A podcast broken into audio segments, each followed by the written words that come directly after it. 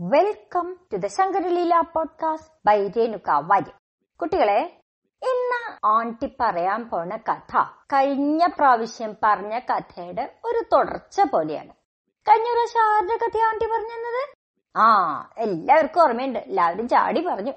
നഹുഷന്റെ കഥ. നഹുഷന്റെ മകൻ യയാദിയുടെ കഥയാണ് ഇന്ന് പറയാൻ പോണത്. യയാദി കേട്ടിട്ടുണ്ടോ? ആ ആ മോൻ കേട്ടിട്ടുണ്ട്. യയാദിയുടെ പ്രസിദ്ധമായ വാചകം എന്തായിരുന്നു ഓർമ്മയുണ്ടോ? ആ അതന്നെ. കൃഷ്ണയെ ത്യജിക്കുക. അതാണ് യയാദിയെ പറ്റി പറയുമ്പോ എല്ലാവരും പറയണ ഒരു വാചകം. അതെങ്ങനെയാ വന്നത്? ആ കഥയാണ് ഇന്ന് പറയണത്. യയാദി ആരുടെ മോനാന്നാ പറഞ്ഞത്? നേ നാഹുഷന്റെ വളരെ നല്ല രീതിയിൽ തന്നെ യയാതി രാജ്യം വെച്ചിരുന്നു കേട്ടോ അങ്ങനെ ഇരിക്കുമ്പോ ഒരു ദിവസം ഈ യയാതി കാട്ടിൽ നായാട്ടിന് പോയിട്ട് ഒറ്റയ്ക്ക് ഇങ്ങനെ വരികയായിരുന്നു. ആ സ്ഥലം എന്ന് പറഞ്ഞാലേ വൃഷപ്പർവാവ് എന്ന് പറഞ്ഞ ഒരു രാജാവിന്റെ രാജ്യത്തിന്റെ ഭാഗമായിരുന്നു അദ്ദേഹം നായാട്ട് കഴിഞ്ഞിട്ട് ആ ഭാഗത്തെ കൂടെയാണ് വന്നിരുന്നത് അപ്പൊ അങ്ങനെ നടക്കുമ്പോണ്ട് ഒരു കിണറ്റീന്ന് എന്നെ രക്ഷിക്കണേ എന്നെ രക്ഷിക്കണേ ആരെങ്കിലും വരണേ എന്നൊരു സ്ത്രീയുടെ കരച്ചിൽ കേൾക്കുന്നു. അദ്ദേഹം സ്വാഭാവികമായിട്ടും പോയി നോക്കില്ലേ? അങ്ങനെ പോയി നോക്കിയപ്പോണ്ട് ആ കിണറ്റിൽ ഒരു സ്ത്രീ വീണ് കിടക്കണു ശരീരത്തിലൊരു കഷ്ണം തുണി പോലും ഇല്ല. ഓ പെട്ടെന്ന് ഏയാതി ആകെ അത്ഭുതപ്പെട്ടു പോയി. ഇതേതായിട്ട് സ്ത്രീ ഇങ്ങനെ കിടക്കണേ? എന്നിട്ട് ചോദിച്ചു ഭവതി ആരാ? ഭവതി എങ്ങനെയാ ഈ പൊട്ടക്കിണറ്റിൽ വീണത്? ആ സ്ത്രീ പറഞ്ഞു ആദ്യം എന്നെ ഒന്ന് കരക്ക് കയറ്റുവോ? എന്നിട്ട് ഞാൻ എല്ലാം പറയാം. അപ്പൊ ഏയാതി പറഞ്ഞു ശരി കേറിക്കോളൂ. അപ്പൊ ആ സ്ത്രീക്ക് പെട്ടെന്ന് ഓർമ്മ വന്നേ. അയ്യോ എനിക്ക് വസ്ത്രമൊന്നുമില്ലല്ലോ ദേഹത്ത്. അപ്പൊ യയാതി എന്ത് ചെയ്തുന്നോ? ഉത്തരീയം കിണറ്റിലേക്ക് ഇട്ടു കൊടുത്തു. ഉത്തരീയം എന്ന് പറഞ്ഞാ നമ്മുടെ ഷോളില്ലേ? അത് തന്നെ. ആ സ്ത്രീ ആ ഉത്തരീയം മേത്ത് ചുറ്റിക്കെട്ടി. എന്നിട്ട് പറഞ്ഞു എനിക്ക് അങ്ങനെ നേരെ പോരാൻ പറ്റും എനിക്കൊന്ന് സഹായിക്കണല്ലോ കിണറ്റീന്ന് പോരാൻ.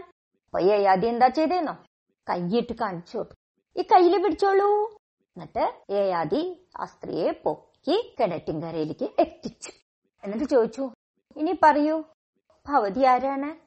അവർ പറഞ്ഞു ശുക്രാചാര്യൻ എന്ന് കേട്ടിട്ടുണ്ടോ അങ്ങ്? ആ ഓ അസുരന്മാരുടെ ഗുരുവല്ലേ?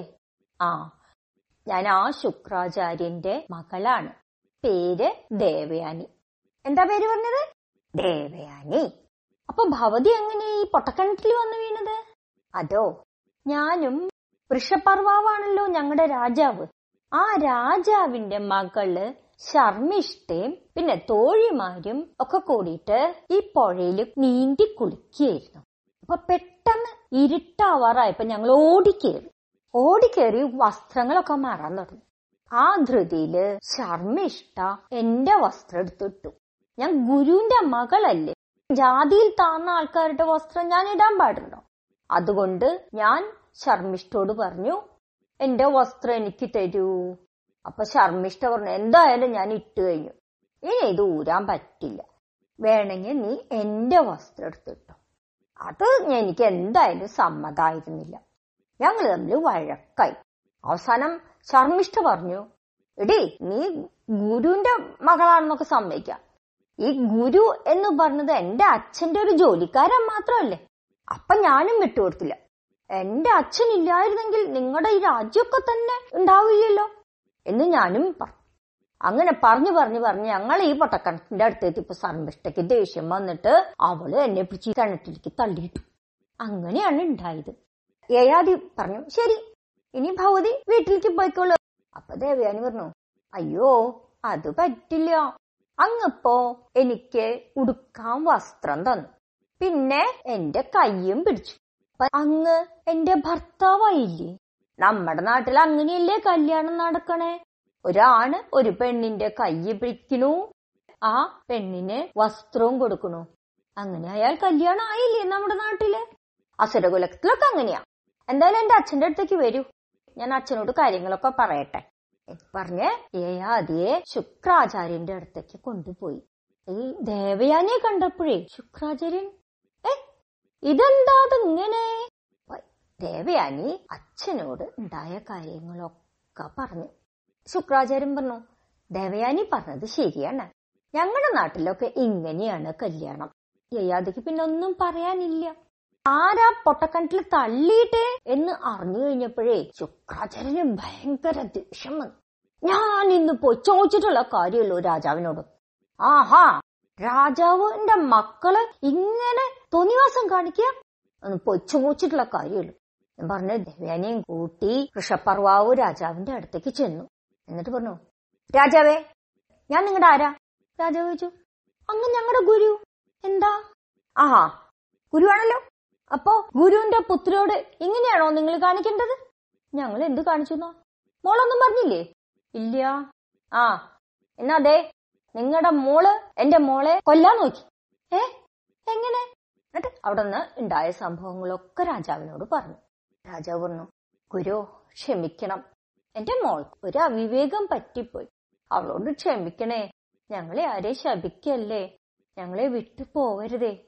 ശുക്രാചാര്യം പറഞ്ഞു ശരി ക്ഷമിക്കണോ വേണ്ടെന്നൊക്കെ എന്റെ മകൾ തീരുമാനിക്കട്ടെ. അവൾ പറയണ പോലെ ഞാൻ ചെയ്യാം. അപ്പൊ രാജാവ് പറഞ്ഞു എന്താ ദേവിയാനി? പ്രായശ്ചിത്തം എന്താ ചെയ്യേണ്ടത്? ദേവയാനി പറഞ്ഞു എന്തായാലും നിങ്ങളുടെ മോളുടെ അഹങ്കാരല്ലേ ഇതിനൊക്കെ കാരണം? ഞങ്ങൾ നിങ്ങളുടെ ജോലിക്കാരാണെന്നുള്ള വിചാരല്ലേ അവൾക്കുണ്ടായിരുന്നത്? ശരി എന്നാ ഒരു കാര്യം ചെയ്യാം. ഇനി അവൾ എന്റെ ജോലിക്കാരി ആവട്ടെ. അങ്ങനെയാണെങ്കിൽ ഞാൻ ക്ഷമിക്കാം. ഓ രാജാവിന് ആകെ വിഷമായി ആകെയുള്ളൊരു മോളാണ്. അവളെ ഇങ്ങനെ ഒരു ദാസിയായിട്ട് പറഞ്ഞയക്കാനാണോ എന്റെ വിധി? ശുക്രാചാര്യർ പറഞ്ഞു ദേ ദേവയാനി പറഞ്ഞ പോലെ ചെയ്തോളൂ. അല്ലെങ്കിൽ ഞാൻ ഈ നാട് ശപിക്കും. ഉറപ്പാണ്. ശർമ്മിഷ്ഠ വേഗം വന്നു പറഞ്ഞു അച്ഛൻ വിഷമിക്കണ്ട.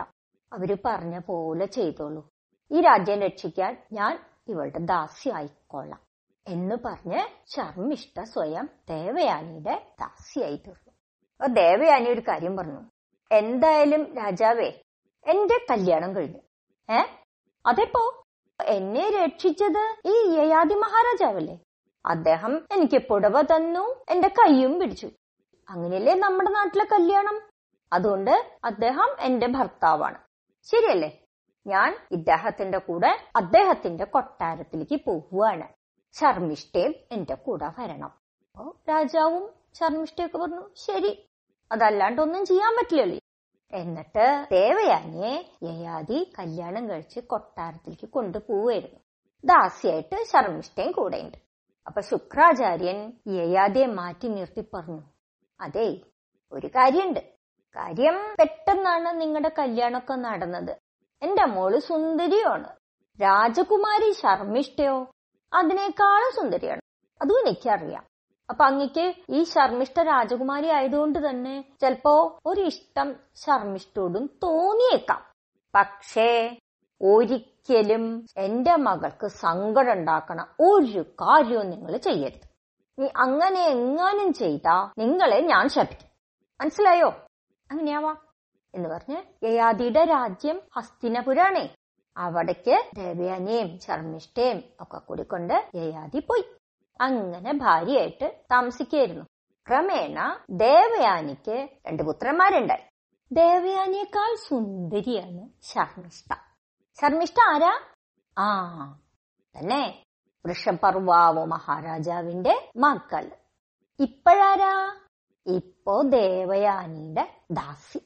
ദാസിയായാലും അതിസുന്ദരിയല്ലേ ശർമ്മിഷ്ഠ? പോരെങ്കിൽ നേരത്തെ രാജകുമാരിയും ആയിരുന്നു. അപ്പൊ ദേവയാനിക്കൊരു പേടിയുണ്ട്. എന്താ പേടിനോ ഈ യയാദി മഹാരാജാവ് ശർമ്മിഷ്ഠെ കണ്ട മിക്കവാറും മോഹിക്കും. പോരെങ്കിൽ അല്പ സഹതാപം ഉണ്ടല്ലോ. അതുകൊണ്ട് യയാദി മഹാരാജാവുമായിട്ട് ശർമ്മിഷ്ഠ എന്നും കാണാൻ പാടില്ല. അങ്ങനെ കണ്ടാലല്ലേ മോഹിക്കുള്ളൂ. അതുകൊണ്ട് ഒരു കാര്യം ചെയ്യാം. ഇവളെ വേറെ കുറച്ച് അകലെയുള്ള ഒരു കൊട്ടാരത്തിലേക്ക് മാറ്റി താമസിപ്പിക്കണം. എന്ന് വിചാരിച്ച് പ്രധാന കൊട്ടാരത്തിൽ നിന്ന് യയാതി ഒരു കാരണവശാലും എത്താത്ത അത്ര അകലത്തിലുള്ള ഒരു കൊട്ടാരത്തിലായിരുന്നു ശർമ്മിഷ്ഠയ്ക്ക് താമസം ഒരുക്കിയിരുന്നത്. അങ്ങനെ താമസിച്ചുകൊണ്ടിരിക്കുമ്പോ ശർമ്മിഷ്ഠയ്ക്ക് തോന്നി കഷ്ടം. എന്റെ ജീവിതം ഇങ്ങനെയായില്ലോ. ഞാനിപ്പോ ഒരു ജോലിക്കാരിയുടെ രീതിയിലല്ലേ താമസിക്കണത്? എന്നെ ശ്രദ്ധിക്കാനോ ശുശ്രൂഷിക്കാനോ ആരുമില്ല ഇവിടെ. അതുപോട്ടെ. എന്റെ യൗവൻ എങ്ങനെ പാഴായി പോവല്ലേ എനിക്കും മോഹല്ലേ ഒരു അമ്മയാവാനായിട്ട് ആരുണ്ട് എന്നെ ഒന്ന് സഹായിക്കാൻ? അങ്ങനെ വിചാരിച്ചുകൊണ്ടിരിക്കുന്ന സമയത്താണ് യയാതി മഹാരാജാവ് ആ വഴിക്ക് നടക്കണ കണ്ടത്. ശർമ്മിഷ്ഠയ്ക്ക് പെട്ടെന്നൊരു മോഹം തോന്നി. ശർമ്മിഷ്ഠ വേഗം യയാതി മഹാരാജാവിന്റെ മുമ്പിൽ ചെന്ന് നിന്നു. അപ്പൊ ശർമ്മിഷ്ഠയോട് യയാതി മഹാരാജാവിന് ഒരു ചെറിയ സഹതാപമുണ്ട്.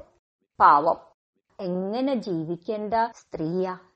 ഏതോ രാജാവിന്റെ ഭാര്യയായിട്ട് മഹാറാണിയായിട്ട് ജീവിക്കേണ്ടതാ.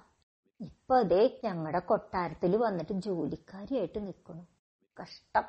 മാത്രമല്ല ഉള്ളിലൊരു ചെറിയ ഇഷ്ടമുണ്ട് ദേവയാനിയെക്കാളും സുന്ദരിയല്ലേ? ശർമ്മിഷ്ഠ മഹാരാജാവിന്റെ മുമ്പിൽ വന്നിട്ട് പറഞ്ഞു മഹാരാജാവേ എനിക്കൊരു സങ്കടം പറയാനുണ്ട്. അങ്ങ് കേക്കുവോ അപ്പൊ യയാതി ചോദിച്ചു എന്താ സങ്കടം? പറയൂ. ഒരു രാജകുമാരിയായിരുന്ന ഞാൻ ഇങ്ങനെ ഒരു ദാസിയായിട്ട് ഇവിടെ ജീവിക്കല്ലേ? എനിക്ക് എന്നെ ശുശ്രൂഷിക്കാനോ എന്റെ കാര്യങ്ങൾ നോക്കാനോ ഒന്നും ആരുമില്ല. അത് പോട്ടെ എന്ന് വെക്കാം എനിക്കും മോഹല്ലേ ഒരു അമ്മാവണം എന്നൊക്കെ. അത് നോക്കാനും കൂടി ഇവിടെ ആരുമില്ല. സാധാരണഗതിയിലാണെങ്കിൽ ഞാൻ ഒരു കല്യാണം കഴിച്ച് അമ്മയായിട്ട് നല്ലൊരു കുടുംബിനിയായിട്ടൊക്കെ ജീവിക്കേണ്ടതല്ലേ? അപ്പൊ യയാതി പറഞ്ഞു. ശരിയാണ് എനിക്ക് അറിയാം പക്ഷെ ഇനിയിപ്പോ എന്താ ചെയ്യാൻ പറ്റുക? ശർമ്മിഷ്ഠ പറഞ്ഞു ഒരു കാര്യം ചെയ്യാം.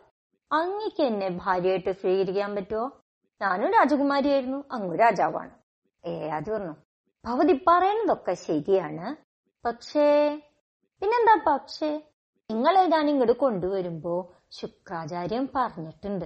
ശർമ്മിഷ്ഠയായിട്ട് യാതൊരു ബന്ധവും ഉണ്ടാക്കാൻ പാടില്ല എന്ന്. അത് തെറ്റിച്ച അദ്ദേഹം ശാപിക്കും നമ്മുടെ ഈ ബന്ധത്തിനെ പറ്റി ദേവയാനി അറിഞ്ഞ ഉടൻ അച്ഛന്റെ അടുത്തേക്ക് ഓടി ചെല്ലും. അതറിയാലോ? അപ്പൊ ശർമ്മിഷ്ഠ പറഞ്ഞു ദേവയാനി ഒന്നും അറിയാൻ പോണില്ലാന്നേ. ഞങ്ങൾ എന്തായാലും രണ്ട് കൊട്ടാരത്തിലാ താമസിക്കണേ. അയ്യേ അത് വിചാരിച്ചു. ശരിയാണ്. ഇവർ രണ്ടുപേരും രണ്ട് കൊട്ടാരത്തിലാ താമസിക്കണേ. ശർമ്മിഷ്ഠ എന്ത് ചെയ്യണ്ടത് ദേവേനെ അറിയണില്ല. അപ്പൊ പിന്നെ പ്രശ്നമൊന്നുമില്ല. എന്ന് വിചാരിച്ച് ശർമ്മിഷ്ടെ യയാദി മഹാരാജാവും ഭാര്യയായിട്ട് സ്വീകരിച്ചു. അവർക്ക് മൂന്ന് കുട്ടികളും ഉണ്ടായി ഇങ്ങനത്തെ രഹസ്യങ്ങളൊന്നും ഒരുപാട് കാലം മറച്ചു വെക്കാൻ പറ്റില്ലല്ലോ. ക്രമേണ ദേവയാനി ഈ സത്യം അറിഞ്ഞു. എന്താ സത്യം?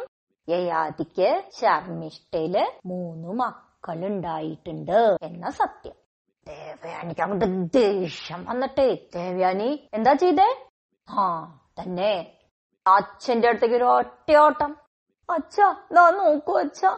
എന്റെ ദാസിയായിട്ട് ഞാൻ കൊണ്ടുപോയ ശർമ്മിഷ്ഠയിൽ ദേ ഇപ്പൊ എന്റെ ഭർത്താവിന് മൂന്ന് കുട്ടികളുണ്ടായി ഇപ്പോഴേ ഞാൻ അറിഞ്ഞുള്ളൂ അച്ഛ. എനിക്ക് ഉണ്ടായ രണ്ട് കുട്ടികൾ കൂടാതെ അദ്ദേഹത്തിന് ഇപ്പൊ ദേ മൂന്ന് കുട്ടികൾ കൂടി.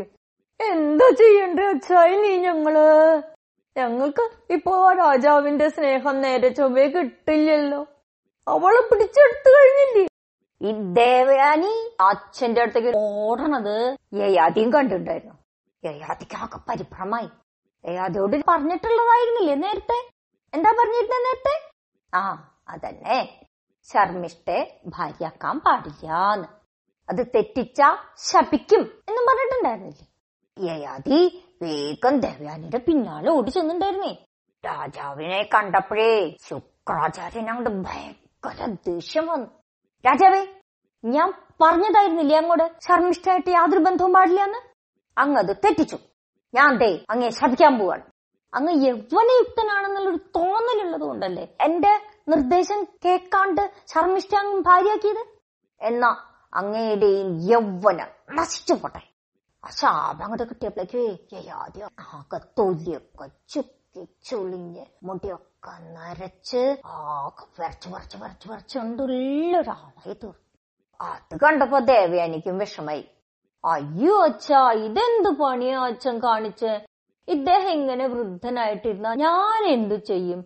ഇങ്ങനെ ഒരു വൃദ്ധനായ ഒരാളുടെ ഭാര്യയായിട്ട് ഇരിക്കാൻ എനിക്ക് പറ്റോ? അപ്പോഴാണ് ശുക്രാചാര്യനും ഒരു ബോധം വീണേ. മകൾക്ക് വേണ്ടിയല്ലേ ഇതൊക്കെ ചെയ്തേ? എന്നിട്ട് ആ മകൾ തന്നെ ഇങ്ങനെ പറയുന്നു. ഇനി എന്താ ചെയ്യാ? ശുക്രാചാര്യൻ പറഞ്ഞു. ശരി എന്തായാലും ശപിച്ചു. ഇനി അത് തിരിച്ചെടുക്കാൻ പറ്റില്ല. ഒരു പരിഹാരം ഞാൻ നിർദ്ദേശിക്കാം. എന്ത് പരിഹാരം? രാജാവേ അങ്ങയുടെ മക്കളിൽ ആരെങ്കിലും ഈ വാർദ്ധക്യം ഏൽക്കാൻ തയ്യാറാവുകയാണെന്ന് വെച്ചാൽ ആ ആളുടെ യൗവനം അങ്ങേക്ക് കിട്ടും. അപ്പോ അങ്ങക്ക് കുറെ കാലം ഈ യൗവനയുക്തനായി ജീവിക്കാം. അതല്ലാണ്ട് വേറൊരു പരിഹാരമാർഗം ഇല്ലല്ലോ. യയാതി മക്കളെയൊക്കെ സമീപിച്ചു. അതിൽ യദുവിനെയാണ് സമീപിച്ചത്. മോനെ ഇതൊക്കെ കേട്ടില്ലേ? എന്റെ വാർദ്ധക്യം നീ എടുക്കാമോ? എന്നിട്ട് നിന്റെ യൗവനം എനിക്ക് തരാമോ? ഞാൻ കുറച്ചു കാലം കൂടി ജീവിച്ചോട്ടെ മോനെ എനിക്ക് ജീവിച്ചു കൊതി തീർന്നില്ല. ഏതു പറഞ്ഞേ? അതേ അച്ഛന് സുഖമായിട്ടിരിക്കാൻ വേണ്ടിയിട്ട് ഞാൻ വൃദ്ധനാവണം അല്ലേ? എനിക്ക് സമ്മതല്ല അപ്പൊ യയാതിക്ക് ഭയങ്കര നിരാശയായി യയാദി മറ്റ് എല്ലാ മക്കളോടും ചോദിച്ചു. അവസാനത്തെ മകൻ ശർമ്മിഷ്ഠയുടെ മകനാണേ. മകന്റെ പേര് പുരു എന്താ ശർമ്മിഷ്ഠയുടെ മകന്റെ പേര്? പുരു. ആ പുരു മാത്രം പറഞ്ഞു. അച്ഛാ ഞാൻ തരാം എന്റെ യൗവനം അച്ഛന്. അച്ഛന്റെ വാർത്തയ്ക്കും ഞാൻ എടുത്തോളാം. അച്ഛൻ കുറെ കാലം കൂടിയും അമ്മമാരുടെ കൂടെ താമസിച്ചോളൂ. അച്ഛനെ ഈ നാട്ടുകാർക്കൊക്കെ ആവശ്യമുണ്ട്.